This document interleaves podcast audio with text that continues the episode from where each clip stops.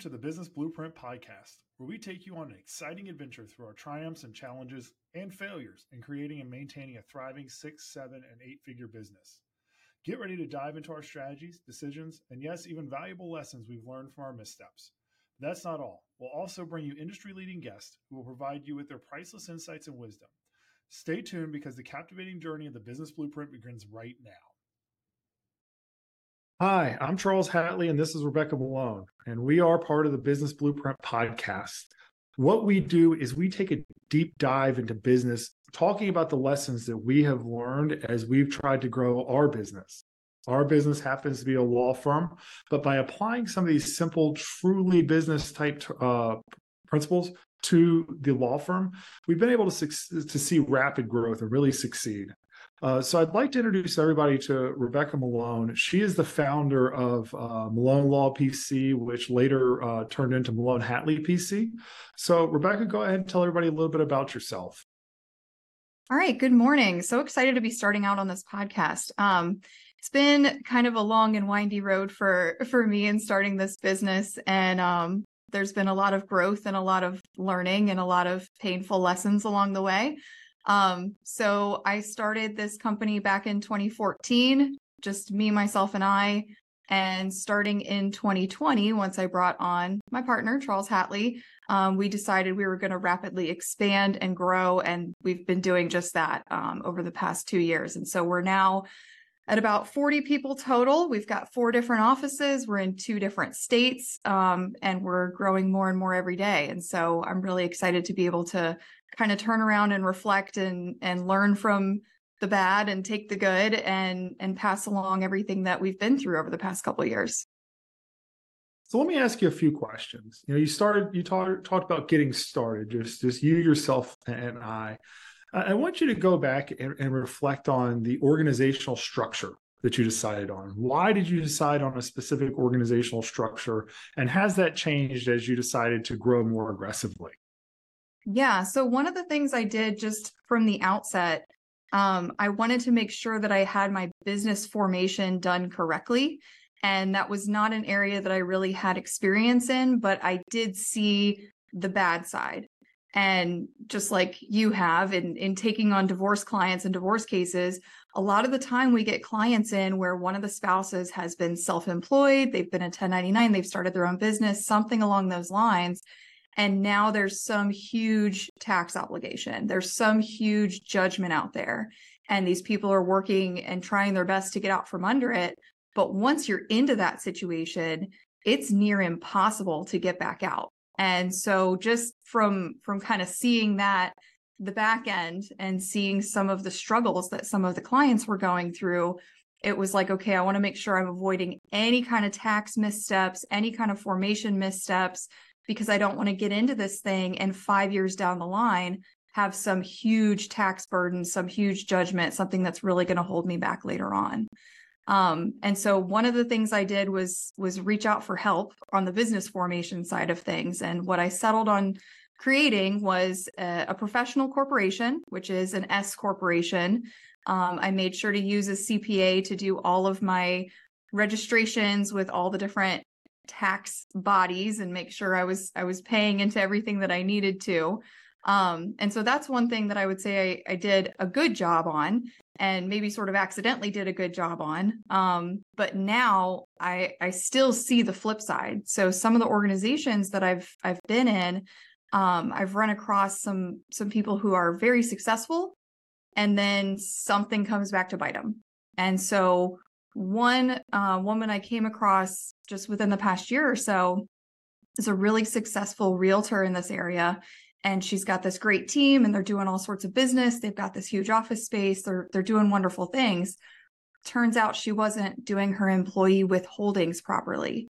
And so now there's a problem. Now there's, you know, $100,000 of back taxes that she owes and it's the IRS. So it's like you owed it yesterday, and there's just going to be more penalties and problems and everything like that going forward. Um, so this is something that really translates across any industry, um, any kind of business that you're trying to get into.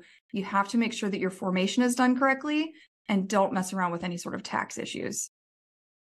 Okay. And you know, can you kind of walk us through? You know, you you briefly touched on what type of organization you actually set up. Can you kind of walk us through some of the options that you had for which types of organizations to set up as?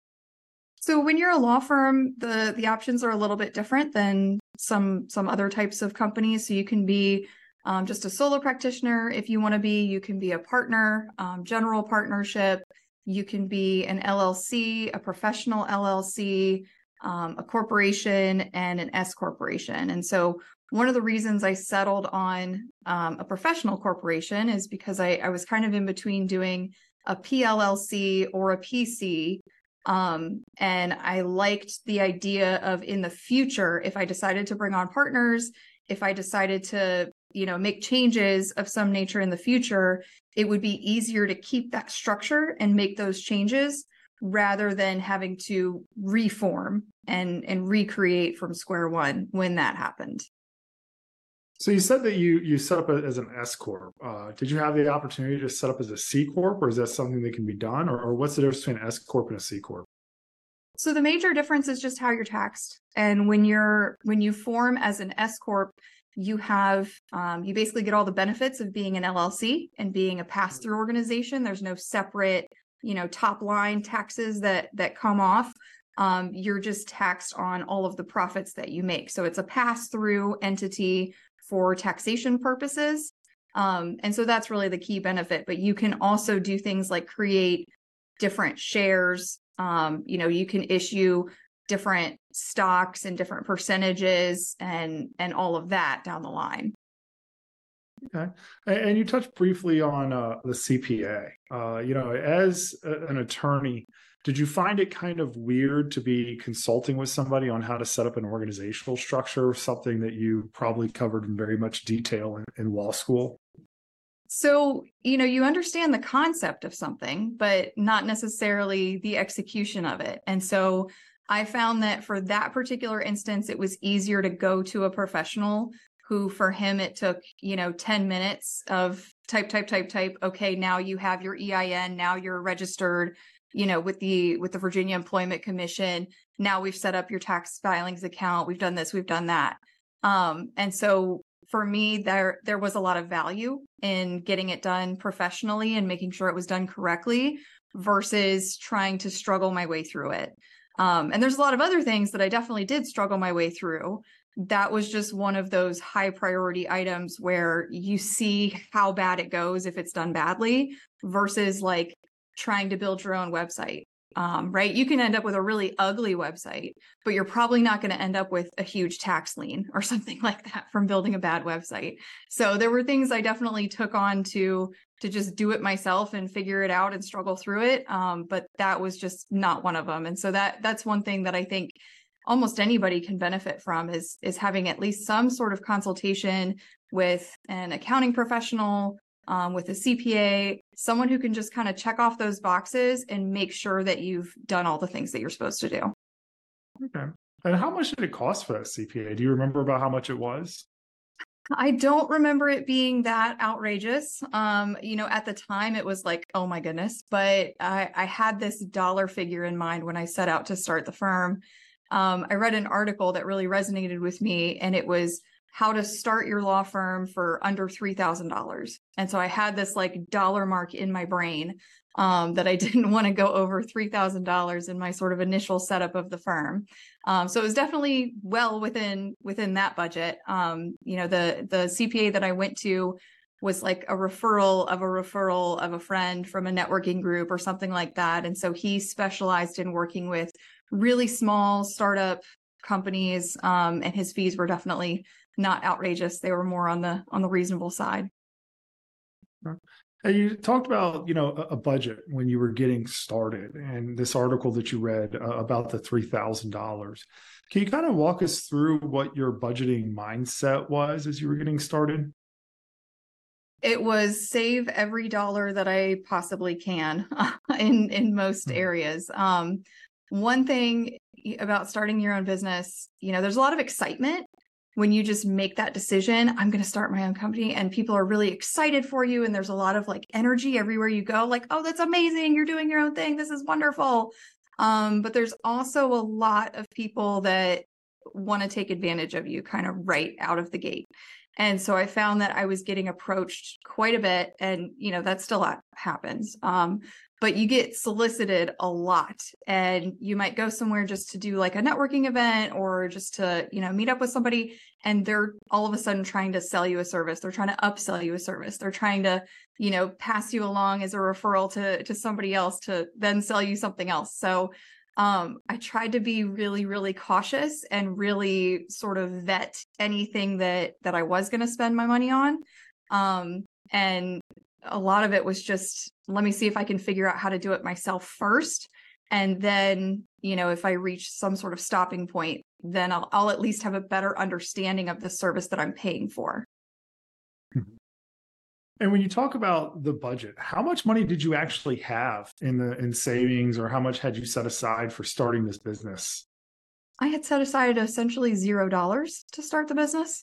and so fortunately at the time I had a really supportive partner and um so that that made things a lot more easy on the financial side. I wasn't trying to support you know a mortgage and kids and you know all those other sorts of things and so i'm i'm really glad and i'm really fortunate that i started at the time that i did um, because it would have been a lot more difficult five years into the future ten years into the future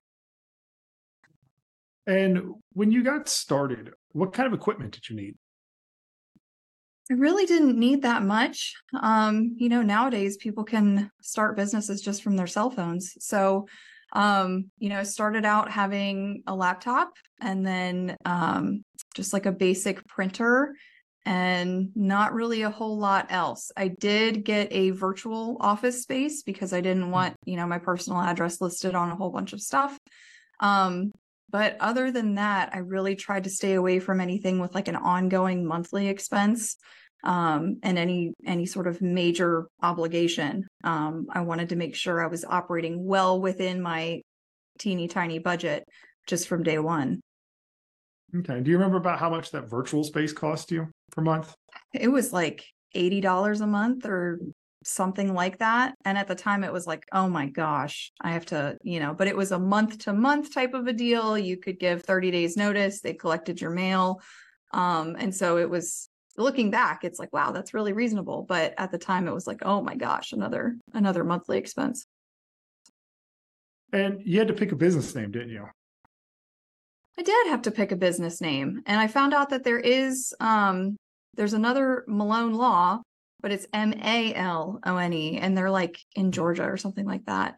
Um and so i i actually had a tough time finding a website name because a lot of their stuff they had purchase the other domains that were like similar spellings. And so M E L O N E was not available for that reason. Um, and so I wanted to make sure that whatever business name I had, I could also have as a website name.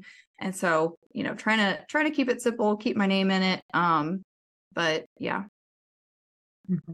So now you've got a, a, a name, you've got a, an address, you have decided on a structure so, how did you start advertising and getting clients?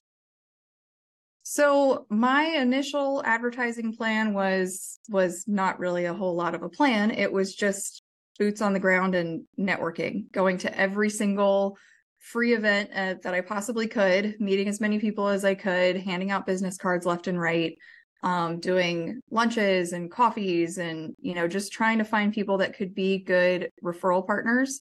Um, and I did go to a couple of like more formal networking groups, but I also went and just visited everywhere.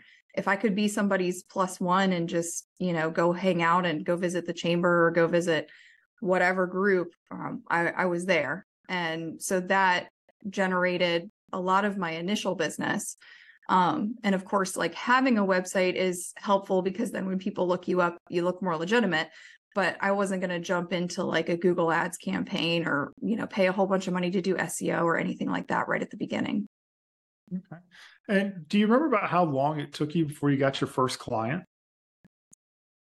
I want to say it was like within the first week of getting started. And it was kind of a, a scramble because I was in the middle of figuring out my office space and all of that and and so making sure that I was going to have the right address on the pleadings and and that sort of thing. So Um, I do remember getting clients kind of right off the bat. Um, and then, of course, I tried a couple of those like lead generation services, which I just can't say enough terrible things about the, the leads that come from those services. And just the way that they operate is terrible. It did get me a couple of clients, um, but overall, it it really wasn't worth the time and the effort um, or the expense of using any of those services. Okay. So you've got yourself a few clients and it's just still you. Is that correct? Yep. Me, myself, and I. Okay. So you've got these few clients and you're out there networking. About how many hours a week would you say that you spent networking to, to go to grow your business?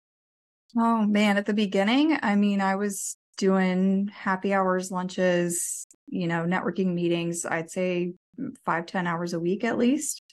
Um, if there if there was an event within like a five mile radius, I was I was there. And you know, as you're getting started on the on the servicing the clients or, or kind of the production side of running the business, how many hours a week were you spending on that?